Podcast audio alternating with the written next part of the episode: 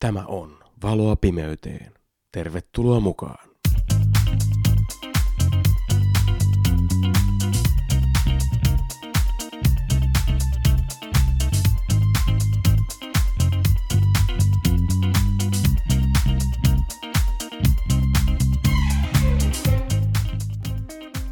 Tässä jaksossa keskustelemassa Christian Hiltunen.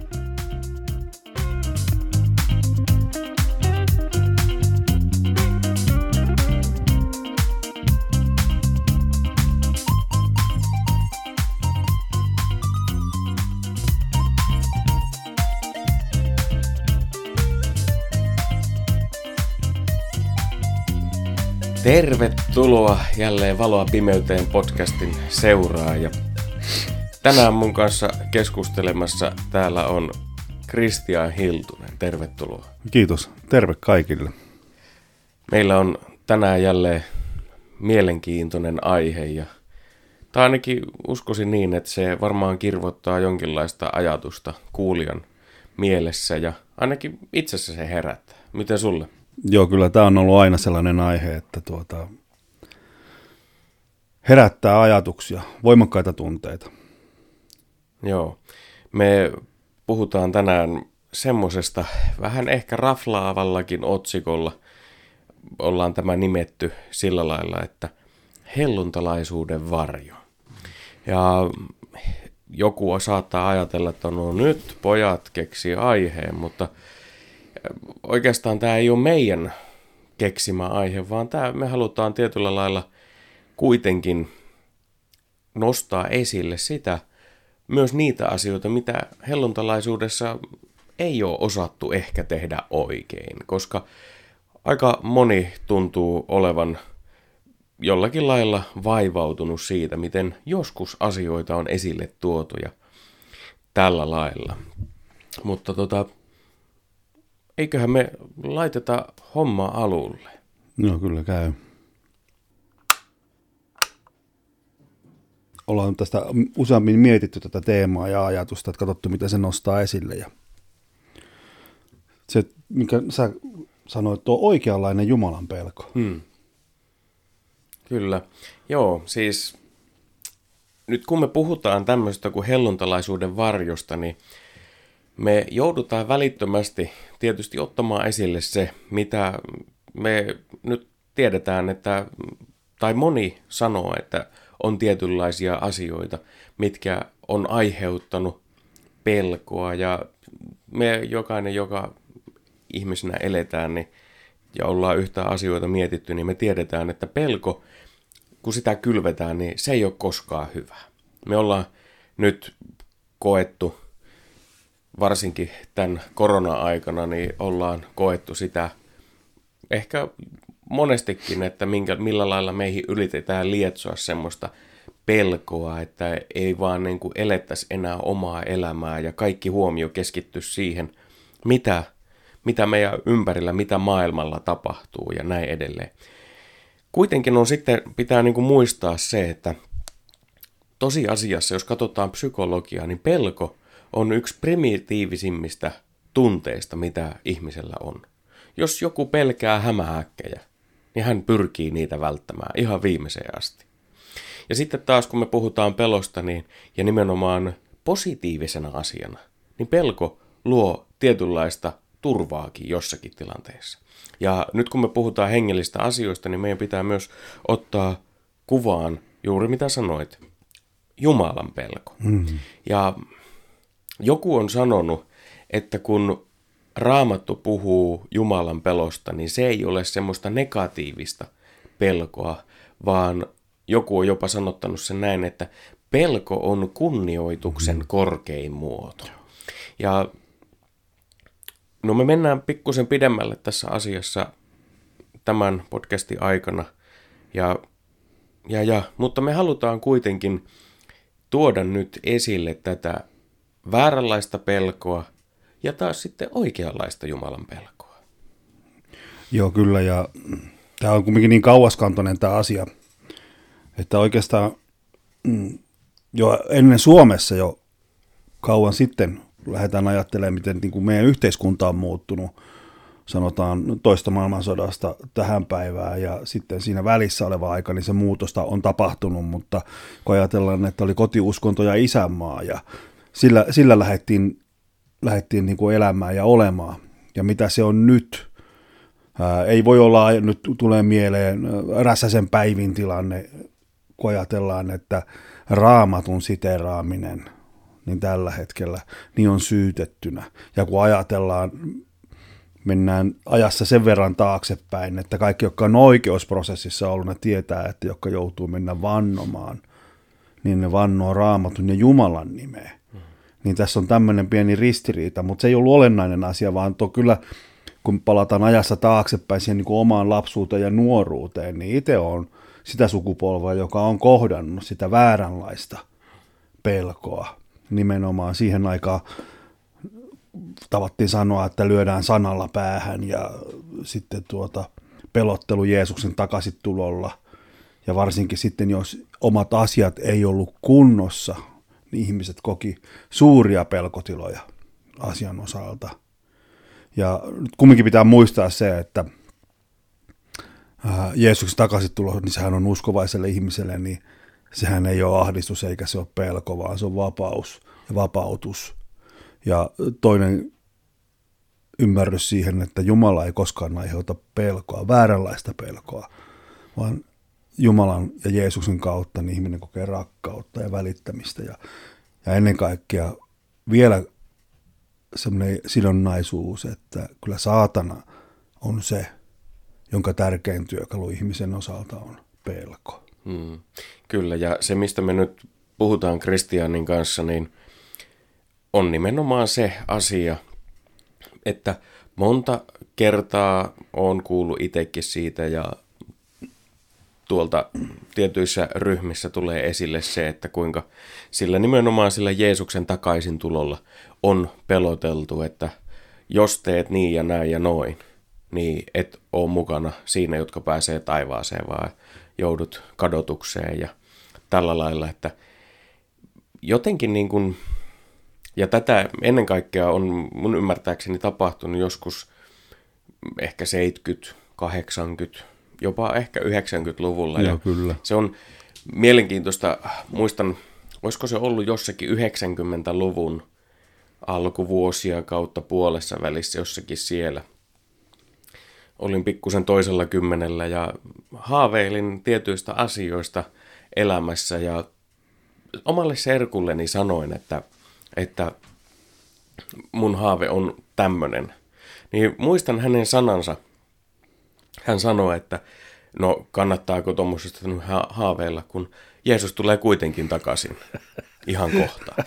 Ja tota, no muistan sen tunteen, että oli vähän niin kuin hämmentyneenä ja sitten kysyinkin Serkulta, että mistä tämmöistä oot. Ja hän mainitsi erään nimen, joka ihan uskallan sanoa, että hän oli Jumalan valtakunnan työntekijä ja nuorten kanssa teki työtä. Mutta se täytyy, jos me nyt otetaan tämä asia lähempään tarkasteluun. Mitä sä oot Kristian mieltä? Voiko olla niin, että me joskus me ihmiset ymmärretään väärin sitä, mitä Jumala sanassaan haluaa meille tuoda esille?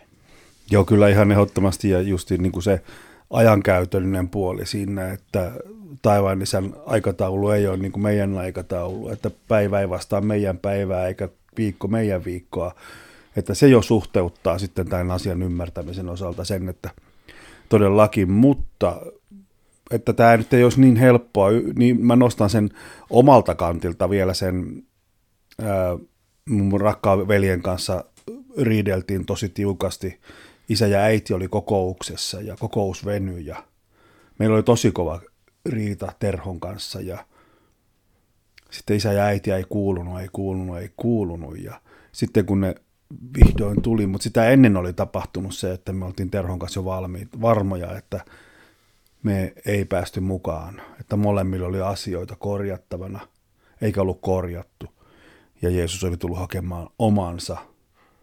Mutta miten se pyhähenki vaikutti meihin, niin se oli semmoinen eheyttävä – kun myönnettiin se tosiasia, että meillä on parannettavaa ja ymmärrettiin se, Jeesuksen armon merkitys siinä tilanteessa. Mm. Niin ihan ehdottomasti se oli se ratkaiseva Mm. siinä uudistuminen ja ennen kaikkea lähemmäs Jeesusta löytäminen. Mutta tuota, mitä sä kuvasit, niin kyllä sitä on ollut niin kuin nimenomaan vaikea Jumalan palvelijoiden sanottaa sitä, mitä Jumala haluaa. Että tästä voisi taas lähteä spekuloimaan, että ollaanko, onko he, ovatko he olleet tarpeeksi valveutuneita siihen vastuuseen, että kun ne jakaa, niin onko siinä ollut sitten oikein, mutta se on heidän ja taivaanisen välinen asia, mutta mm, tämä on tosi kyllä. vaikea kenttä. On. Joo, ja sitten tavallaan niin kuin, sitä ei käy kieltäminen, etteikö myös helluntalaisuudessa ole tehty paljon virheitä. Mm. Ja jotenkin itse mieltäisin asian niin kuin, no itse on 80-luvulla syntynyt, mutta on kuullut kertomuksia, miten on toimittu aikaisempina vuosikymmeninä. Niin kyllähän se on ollut aika mustavalkosta se näkemys, mitä on tuotu esimerkiksi seurakunnissa esille. On kuullut tietyistä tilanteista, että on saatettu erottaa kuorosta sen takia, että on otettu permanentti. Kyllä. Ja sitten on erotettu seurakunnasta, kun ei olla hetkeen käyty.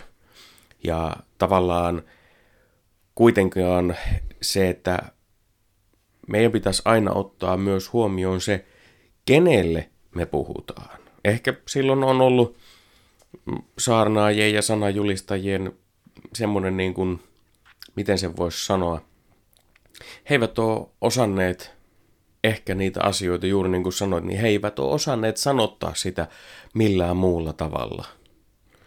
Ja näin edelleen, että ehkä siitä on muodostunut se semmoinen vääränlainen mustavalkoinen kanta myös tässä Jeesuksen takaisin tulossa. Ja siitä, että kuka joutuu helvettiin, kuka joutuu tai kuka pääsee taivaaseen ja näin edelleen.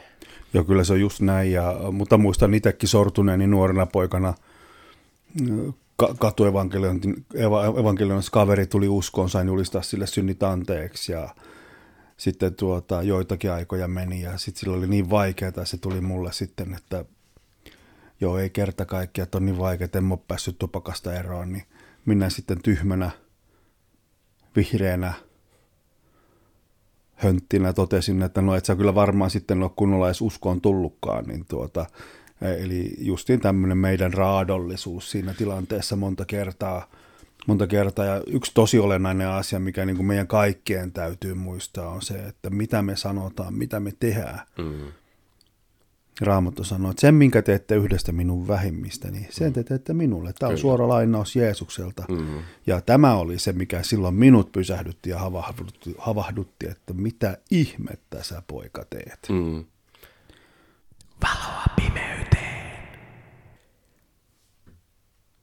No nyt jos me otetaan sitten asia nimeltään pelottelu, mistä moni on valitettavasti kantaa ihan siis tosi asiallisia niin kuin elämän joko fyysisiä tai ehkä henkisiä haavoja. Mm. Tiedän kertomuksia nimenomaan, missä on ihan ehdottomasti väärin toimittu perheissä, seurakunnissa ja näin.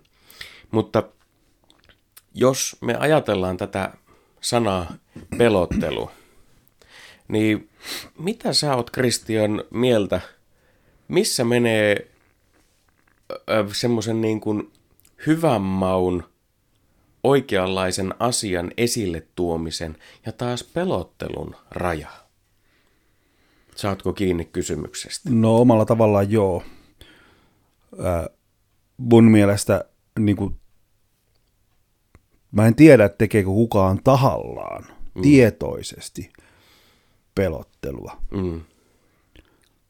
Mutta jos tekee, niin silloin toimii kyllä todella väärin, koska puhutaan kumminkin iankaikkisuus ihmisestä, iankaikkisuus sielusta, ja jos se arpeutuu ja pahimmassa tilanteessa johtaa siihen, että ihminen toteaa taivaan isälle, että piet tunkkis ja lyö hanskat tiskiin, niin sillä ihmisellä, joka sen on sanonut, niin sillä on erittäin iso vastuu. Mm. Ja mun mielestä niin tuota, kun puhutaan esimerkiksi hengellisestä keskusteluista, jossa mennään tuolla rajan pinnassa, niin niitä ehdottomastikaan ne ei saa ilman rukousta ja jopa paasto pitää olla mukana, koska puhutaan niin isoista asioista. Hmm. Eli pitää suhtautua tietyllä vakavuudella. Niitä ei voi tulla vaan paikan päälle ja sanoa asiaa ja lähteä, vaan nimenomaan rukouksen ja mielellään valmistautua jopa paaston osalta. Hmm. Ja ehkä mä luulen, että jotenkin, tietysti mä, mä katson itseä ja tätä koko tilannetta siitä kontekstista, missä itse on, eli helluntalaisena. Meillä helluntalaisilla on itse siihen syyllistynyt monta, monta, monta kertaa ja sisarukseni sen tietää muutenkin. Mutta tuota, meillä ehkä semmoinen valuvika on helluntalaisena. Meillä on olevinaan se ainut oikea oppi ja mm. sellainen, että me tiedetään asiat niin kuin ne oikeasti on. Ja jotenkin niin kuin jos tätä pelottelua ajatellaan, niin mulle nousee vaan mieleen semmoinen ajatus, että onko se oikeasti pelottelua, jos ilmiselvästä vaarasta halutaan varoittaa. Tietysti se, sitten tullaan siihen kysymykseen, mitä just käsiteltiin, että miten se asia mm, sanotaan. Kyllä, kyllä. Ja no mä oon täällä, kun on joitakin puheita saarnoja ja pitänyt, seurakunnassa, niin on jossakin kohtaa tuonut esille sen, että jos esimerkiksi nyt Pietarsaaren keskustassa liikkuu karhu tai vaikka susi, niin onko se pelottelua, jos mä sanon, että esimerkiksi sulle Kristian, että, että nyt tuonne keskustaan ei, älä missään nimessä mene sinne, että siellä on karhu. Että ja näin. Koet, kokisitko sä tämmöisen niin kuin pelotteluna vai kokisitko sä sen, niin kuin, että hei toi haluaa pitää musta huolta?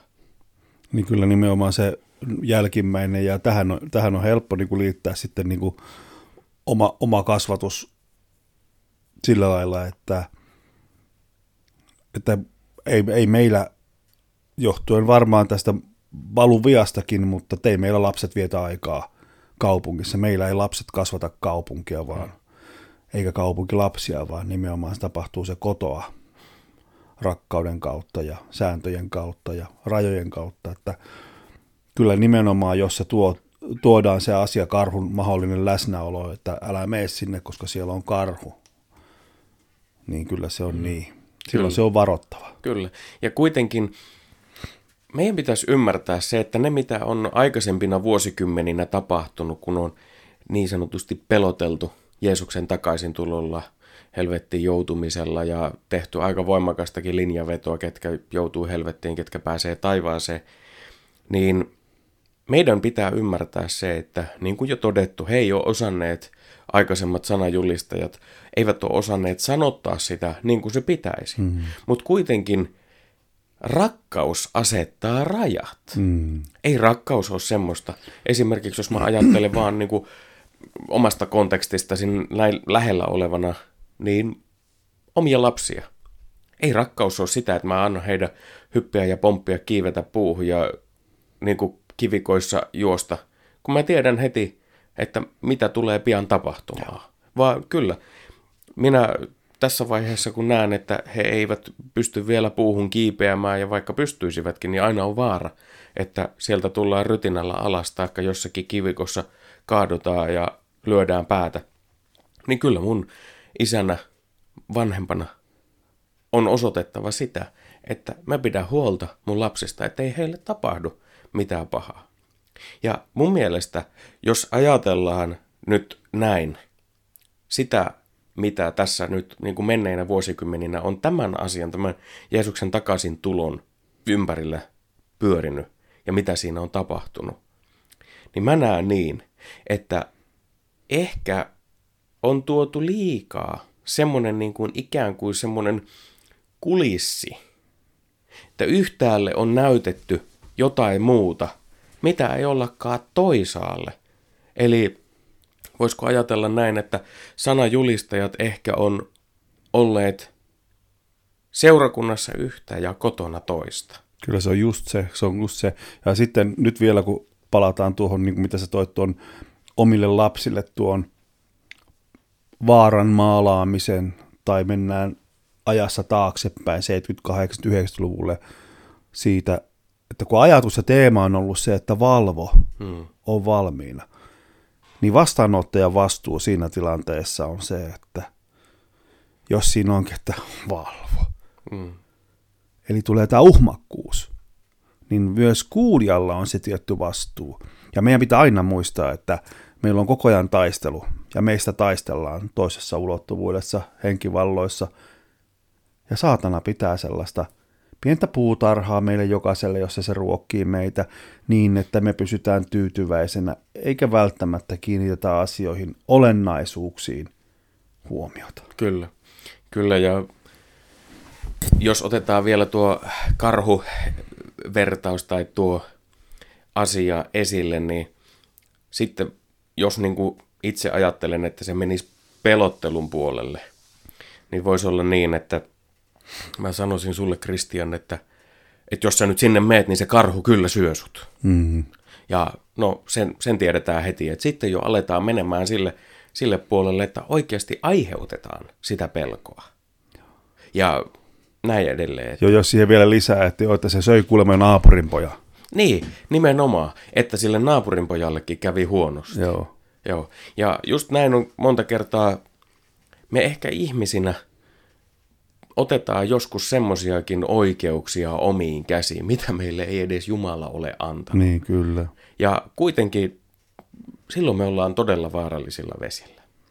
Joo, ja mun mielestä tuo, mitä sä sanoit tuossa hetki sitten, olennaista, tosi tärkeä asia se, että kun meidän vastuuveljet, sisaret on tuonut tätä Jeesuksen takaisituloa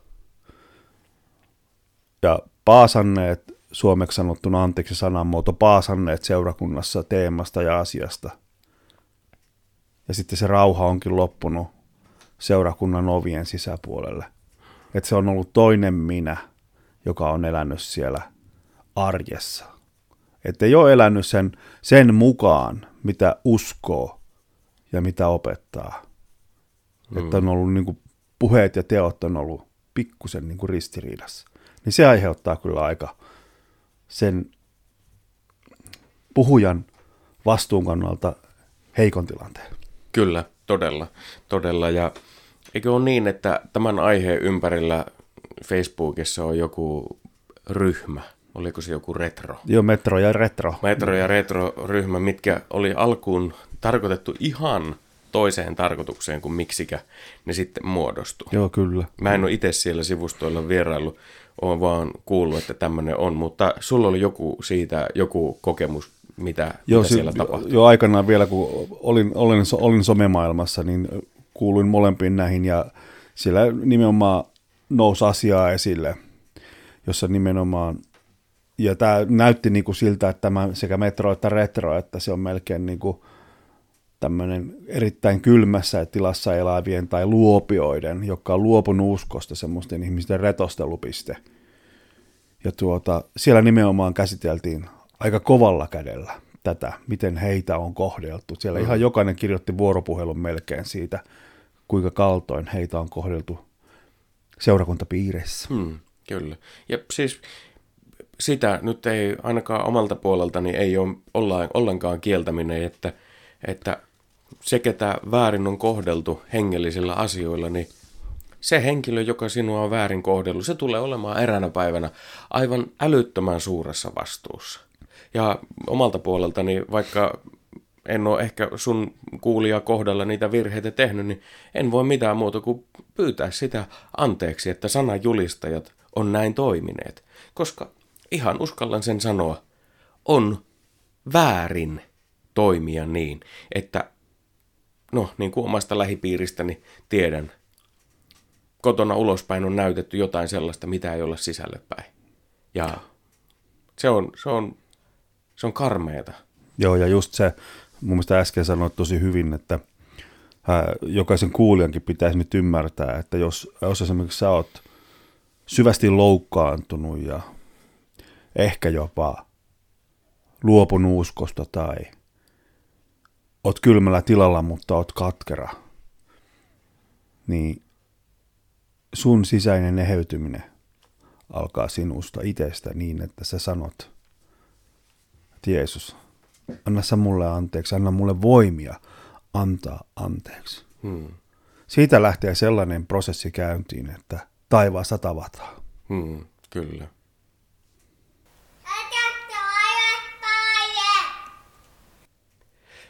No Christian Hiltunen, kun tuota, nyt me ajatellaan tätä, että jollakin tavalla, jos näin inhimillisesti tai hengellisesti me kohdataan jotain asioita elämässä, mistä meidän pitää varoittaa toisia, niin mitkä sun mielestä olisi niitä oikeita tapoja tuoda se asia esille? Oikeasti, jos on ihan hengenvaara kyseessä, niin mitä, mitä sä ajattelet, miten joku asia pitäisi esille tuoda? No joo, kyllä se tota, toi on hyvä kysymys ja se on aika moninainen, olisi vastata siihen, mutta kyllä lähtökohta on nimenomaan, että kyllä siinä pitää olla se huoli asiasta. Sitten pitää olla se välittäminen oikeasti, että mä välitän siitä, mitä sulle tapahtuu.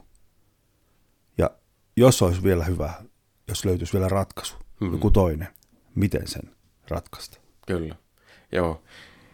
Nimenomaan se valitettavasti on niin, että monta kertaa me tyydytään sellaiseen asetelmaan, että kun me nähdään, että joku ihminen, vaikka seurakunnan jäsen, toimii jossakin väärin, niin saattaa olla niin, että me ei olla valmiita asettumaan hänen rinnalleen, ikään kuin rinnalle kulkijaksi vaan me korotetaan itsemme semmoiselle niin kuin tuomarin asemaan. Ja ruvetaan sieltä heittelemään niitä raamatuviisauksia, ehkä näin kuvainnollisessa mielessä kiviä, mm, jotka kyllä. vie tätä henkilöä, antaa sen kuvan hänelle kaiken aikaa, että hänestä ei olla kiinnostuneita – vaan häne, vain hänen synneistään ollaan kiinnostuneita ja ikään kuin pyritään tämmöiseen niin kuin puhdasoppisuuteen, semmoiseen, että kukaan ihminen koskaan aikaisemmin ei ole tällaisia syntejä ja virheitä tehnyt. Ja näistä synneistä tulee sitten eräänä päivänä se tuomio. Kuitenkin joo, joo. on niin.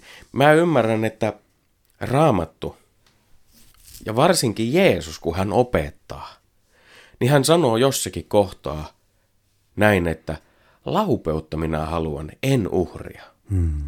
Ja nyt jos me katsotaan, miten Jeesus toimi, esimerkiksi aviorikoksesta kiinni otetun naisen kohdalla. Jeesus tuli hänen rinnalleen. Kyllä. Ei Jeesus lähtenyt puolustelemaan sitä aviorikosta. Mutta se on merkittävä se raamatun kohta, että ei Jeesus myöskään anna minkäänlaista tuomion sanaa tälle naiselle. Niin kyllä. Ja sitten mielenkiintoista siinä se, että ne, ne miehet, jotka sen oli, niin kuin nosti, nosti sitä esille, mm. niin nehän nimenomaan karahti omaan nilkkaan se keppi, että jokainen joutui siitä väistymään. Ja Raamattuhan sanoi aivan selkeästi, mitä Jeesus kehoittaa, kavahtamaan ulkokultaisuutta, farisealaisuutta. Kyllä. Ja just nuohan teemat on sitä, että jos me lähdetään, nostot, korotamme itsemme ja pahimmassa tapauksessa kehotetaan, kerrotaan vielä, että mä oon kuule paastonut, niin mä kyllä pystyn tekemään vaikka ja mitä. Mm. Niin silloin siihen tulee semmoinen tietty nyanssi, että se ei toimi. Mm. Silloin, silloin se ei toimi. Siihen nostetaan itsensä, itsensä liian korkeaseen asemaan siinä tilanteessa. Kyllä.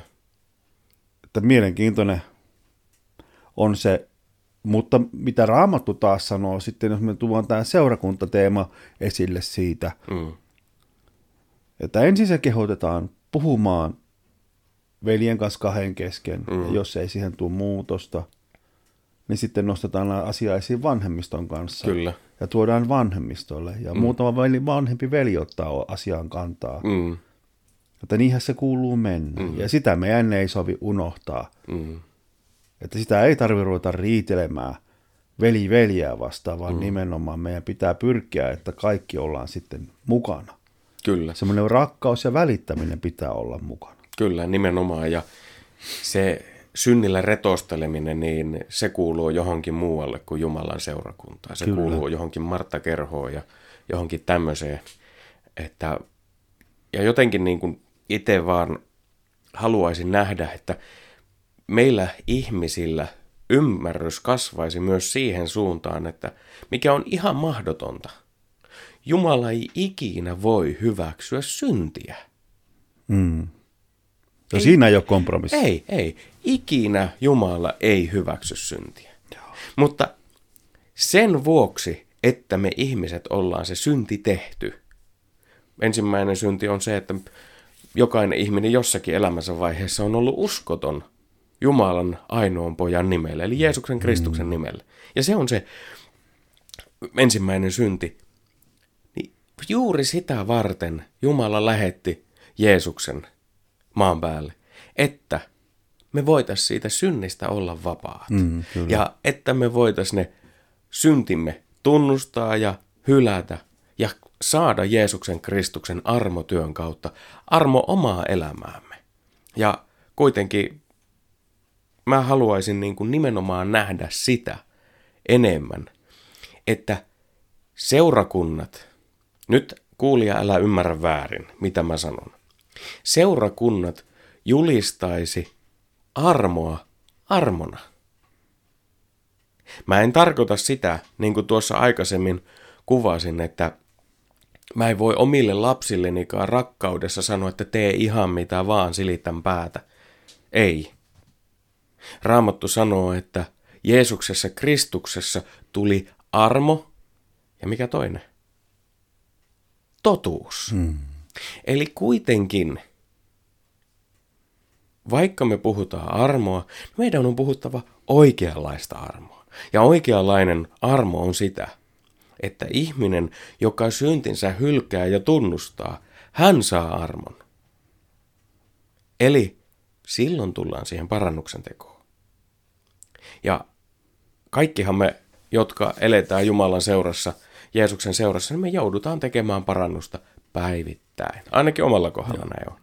Joo, ja vielä kun palataan siihen meidän valuvikaan, mm. niin se valuvian toinen, kolikon toinen puoli oli sitten sellainen, että, ja on ehkä vieläkin, että sitä Jeesuksen tulosta, josta tämä kaikki on lähtenyt, tämä pelko mm. ja nämä asiat väärällä lailla käsiteltynä, johtanut siihen, että ni, nykyaikana niistä ei uskallettu paljon puhua. Mm.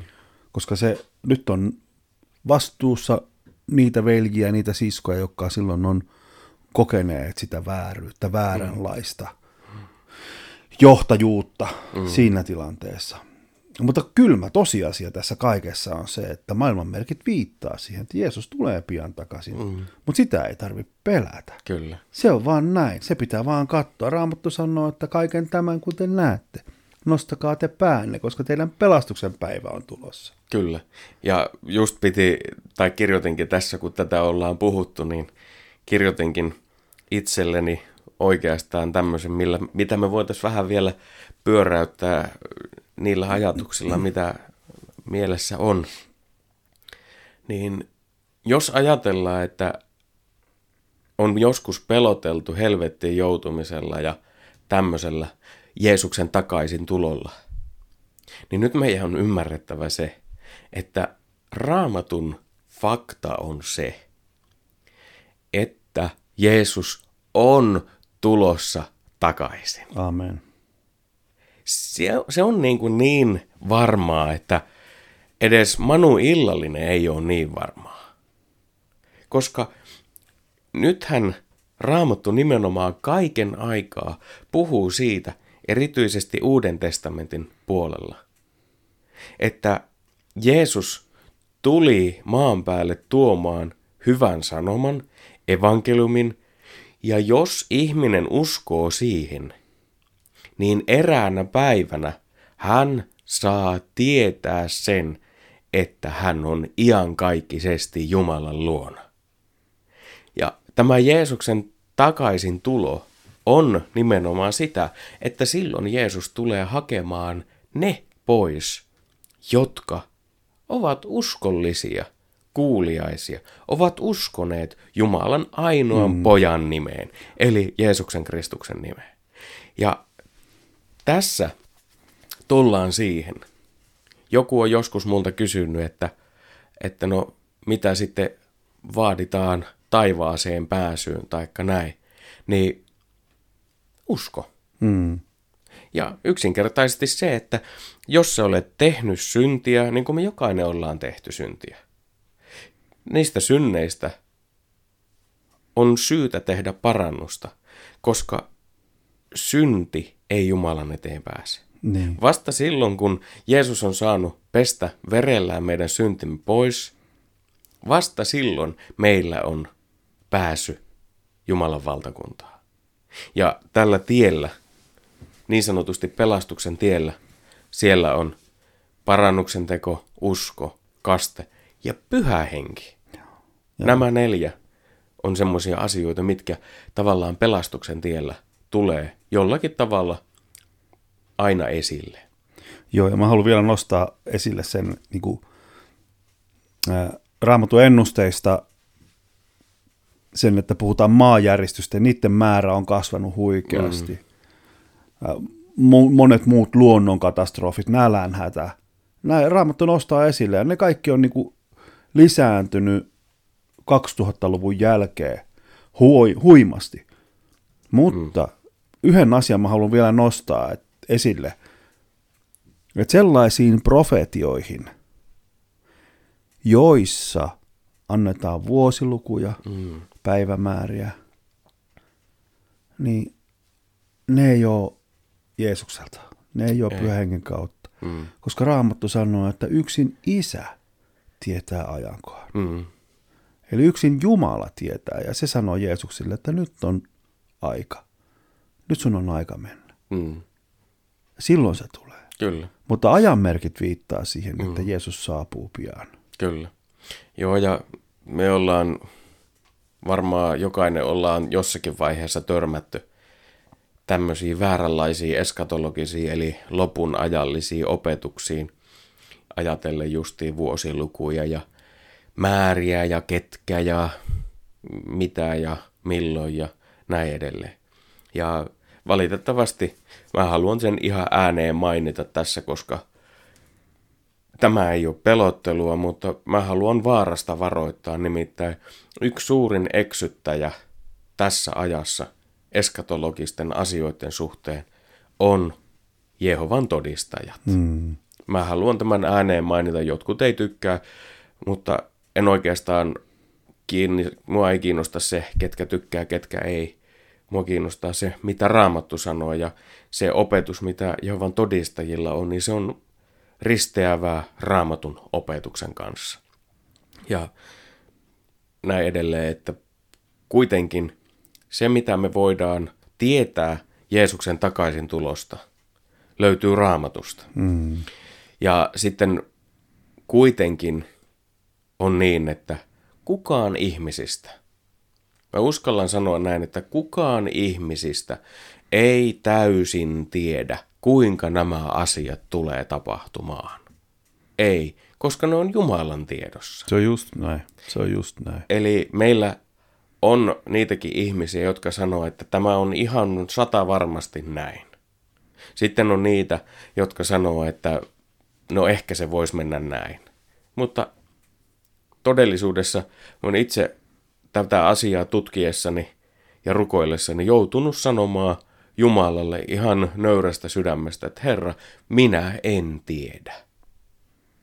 Että vaikuttakoon sinun sanasi sitä, että niin kuin Kristian sanoi tuossa, että valvo. Hmm. Että mun sydämeni voisi olla siinä tilassa, mitä Jeesus sanoo opetuslapsille, että katso, ettei kukaan sinua eksytä. Ja se on rakkauden sanoma, jos mikä. Koska Jeesus haluaa nimenomaan sitä, että me saadaan eräänä päivänä olla yhteydessä hänen kanssaan. Joo, ja nyt pitää huomioida se, että Jeesus ei tullut sanoa, että varo sit siellä kadulla tulee joku, joka yrittää sua eksyttää. Niin, nimenomaan. Vaan nimenomaan toi, toi tuommoisella lämmöllä ja rakkaudella. Kyllä, kyllä. Ja se olisi ehkä meillä se ohjenuora, mm. miten me näitä asioita pitäisi käsitellä. Kyllä. Eli kaiken keskipisteessä, mitä me nyt tässä ollaan Christian Hiltusen kanssa keskusteltu, niin me halutaan ihan näiden hengellisten asioiden kautta, niin vaikeita kuin nämä välillä onkin, mm. meidän Kristian, minä, Tuomas, meidän ja muidenkin, jotka Jeesusta seuraa, niin meidän on muistettava, että pelottelulla ja sanan sivaltelulla me emme saa yhtään ihmistä tulemaan Jumalan luokse. Joo. Joku on varmaan kuullut tämän kertomuksen tai tämmöisen tarinan siitä. Oli aurinko ja tuuli, jotka kilpaili siitä, tai tuuli haasto auringon kilpailuun siitä, että kun oli lumiukko ja sillä oli takki päällä. Että tuuli sanoo auringolle, että katsopas vaan kun minä oikein kovasti puhallan, niin tuolta lumiukoltakin lähtee tuo takki päältä. Aurinko sanoo, että no kokeillaan ja tuuli alkaa puhaltaa ja mitä kovempaa tuuli puhalsi, sitä kovemmin lumiukko puristi takkia päälle. No, joo. Mutta sitten kun tuuli oli kaikki keinonsa käyttänyt, niin aurinko sanoi, että saanko minäkin yrittää. Ja aurinko alkoi paistaa oikein, oikein niin kuin pilvettömältä taivaalta ja oikein lämpöisesti, niin ennen pitkää, jos nyt tällä lailla tämmöistä vähän lapsellistakin kuvausta käytetään, niin lumiukolta alkaa vettä tippumaan käsistä ja nenän päästä ja piti ottaa takki pois. Mm. Tämä lapsellinen kuvaus mun mielestä kertoo oivallisesti siitä, että mikä on se paras tapa tuoda asioita esille. Ei se ole se kylmän kalskea tuuli, ikään kuin oikea oppisuudella ja näin edelleen, vaan se, että kun me asetutaan ihmisen rinnalle ja kun me halutaan ymmärtää, että mitä se ihminen läpi käy sillä hetkellä, osoitetaan myötätuntoa, osoitetaan rakkautta. Kuitenkaan, jos on kyse synnistä, hyväksymättä sitä syntiä. Mm. Me voidaan rakastaa, vaikkei me hyväksytäkään syntiä. Joo. Niin kuitenkin haluan sen vaan nostaa esille, että rakkaus on kuitenkin se paras lääke, millä ihmiset kääntyy Jumalan puoleen. Se on just se. Se on just se.